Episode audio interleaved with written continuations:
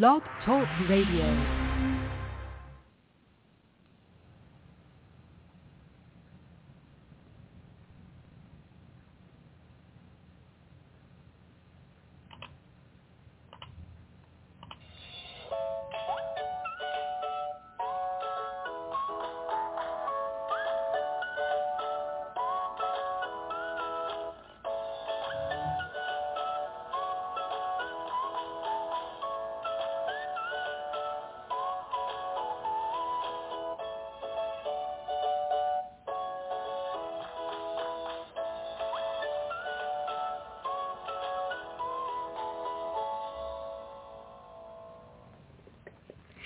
Hello, everyone, and thank you so much for joining me for Modern Living with Dr. Angela. I'm your host, Dr. Angela Chester. Today, I will be spending some time with Bill McBride, and we'll be talking about his book, The Root of All Evil. So I am so happy to have another day to talk to another awesome author. Hello, Bill. Thank you so much for joining me here on Modern Living with Dr. Angela. Hello, Dr. Angela. How are you today? I am well. Thank you so much for joining me on the show live today. Well, let's jump right in. So my first question for you is about the title of your book, The Root of All Evil. I would be curious if I saw that book on the shelf. Can you tell me why is that the appropriate title for your work? Well, actually, I I tried several titles before I finally decided on the root of all evil. Uh, one of the titles was blank, like a blank word. Blank is the root of all evil. And that just didn't sound right. Uh, there is a Bible verse about money being the root, the love of money being the root of all evil. And that was what started me thinking about this. Um, after the book was published, um, I found out that there is a, a, a Reverend Bill McBride who wrote a book by the same title, also called The Root of All Evil. And so it's been very strange. Mhm, mhm. Now, have you always wanted to be an author? Uh, have you always found joy in writing? Yes, since age 13 when I was growing up in hmm. northwestern Arkansas. Mhm. Mhm. Now, when it comes to the ideal reader of your book, um, I know that uh, many times an author will write a book and make it open to as many age groups as possible, but then we know that some books uh, simply are for a more mature audience in that you need to have more life experience under your belt or you need to have a better understanding of biblical context or whatever it is. So my question to you is, what is the ideal age range or um, what's at what point could we start thinking about sharing this book with our young people? Well, actually, I think uh, from about age 10 on up. Um, mm-hmm. Young young kids would not understand certain ideas, I think, but uh, it, it's pretty open, and I I worked real hard not to go and have obscenity in the book itself.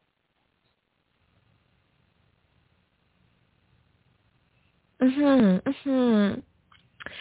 Now, I, I want to ask: uh, Do you have to be a seasoned believer in in order to uh, understand your book. If you are new to the Christian faith, will you be able to read and follow along? Flip side of the coin, what if what if you're not a Christian at all, but you but you like the title and you're curious? Would you be able to follow along then as well? Let me take care of the second question first. Um, I, I wrote this book for for both believers and non-believers. Um, I didn't go into a lot of Christian theology, and so uh, it might be difficult for a a new believer or a person who uh, hasn't made their choice to follow Jesus, but they they still are growing up in a Christian home. It might be a little harder for them to understand the Christian theology, but I don't spend a lot of time talking about Christianity in the book, but I do mention that I am a Christian. Gotcha, gotcha. Now, when it comes to uh, evil, most people will understand that evil is uh you know fill in some some negative words there that evil is bad it's corrupt it's manipulative it's you know it's it's the the negative words that we would use as opposed to the positive words um but i want to yeah. ask you which which of the um uh notes of evil did you touch on in your book Mm, that's a good question. Um, well, I started off with the idea that I would uh, give 101 examples of purported evil, and as the book was being written, I came up with over 250 examples of of things that people have called evil, or I think that probably have called evil over the centuries. And I probably missed a few. Uh, there was somebody on one of my Facebook pages that said, I look forward to reading the W's because they're a Wiccan. And I thought, oh my goodness, because I definitely had Wicca and Wiccan as purported evil.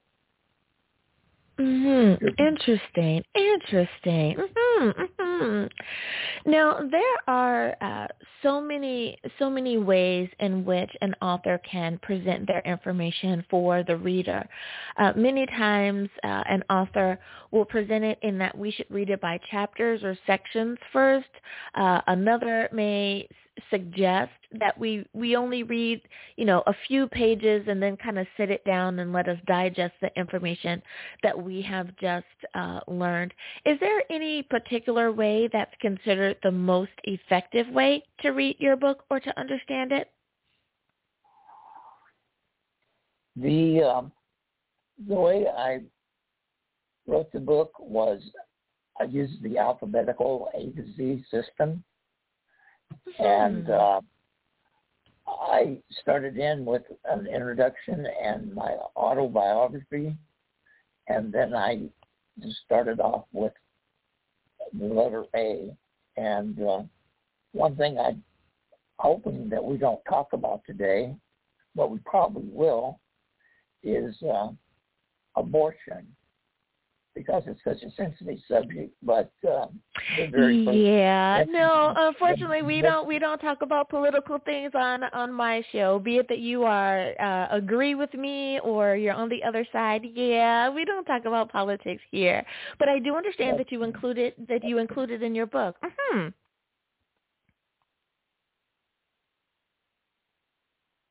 Uh, you notice that I included what in my book?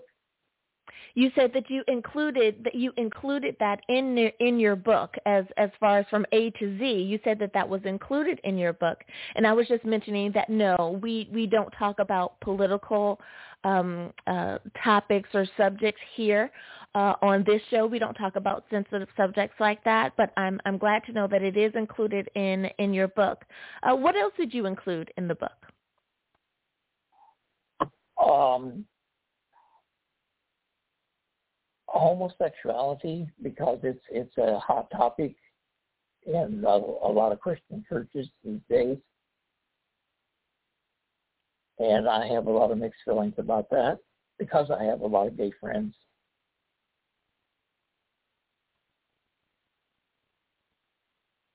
So what else did you, you, you said that the book went through A through Z. What did you talk about, let's say, for the letter N, or what did you talk about for the letter for the letter W?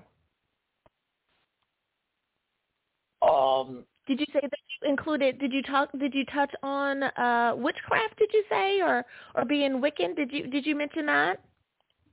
I did. Hmm. Yes.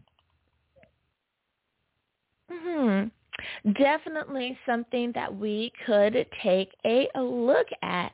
Absolutely, absolutely. Now, if there is one thing in particular that you really want for your reader to take away from uh, having read your book, what would be that one takeaway?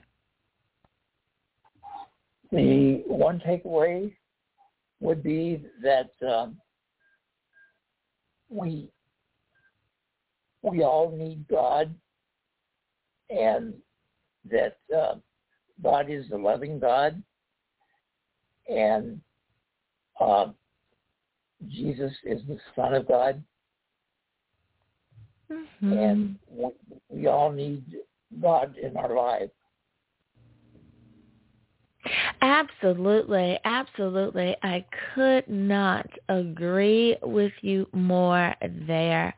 Now, let me ask you this. I know that for many authors, uh, they will say that they have been bitten by the author's bug, if you will, that they enjoy writing so much that they have other works uh, other books uh, in the works. With that being said, um, are have you started to focus on any uh, future works to be released, or are you really trying to focus more on this book now that we're starting to get out and about uh, and COVID is starting to to be more in the background? Um, both actually. Um, I'm working on a a couple of books. Uh, one I can talk about because I can remember the title. um, I'm talking about a book. I'm working on a book called "I'm the Smartest Cookie in the Room: How How to Be a Nice Know-It-All." Because I came up in a family with uh, two or three of us who were know-it-alls, including myself, and uh, right now I'm, mm-hmm. I'm trying to overcome COVID myself that I've been dealing with all month long, and uh, mm-hmm.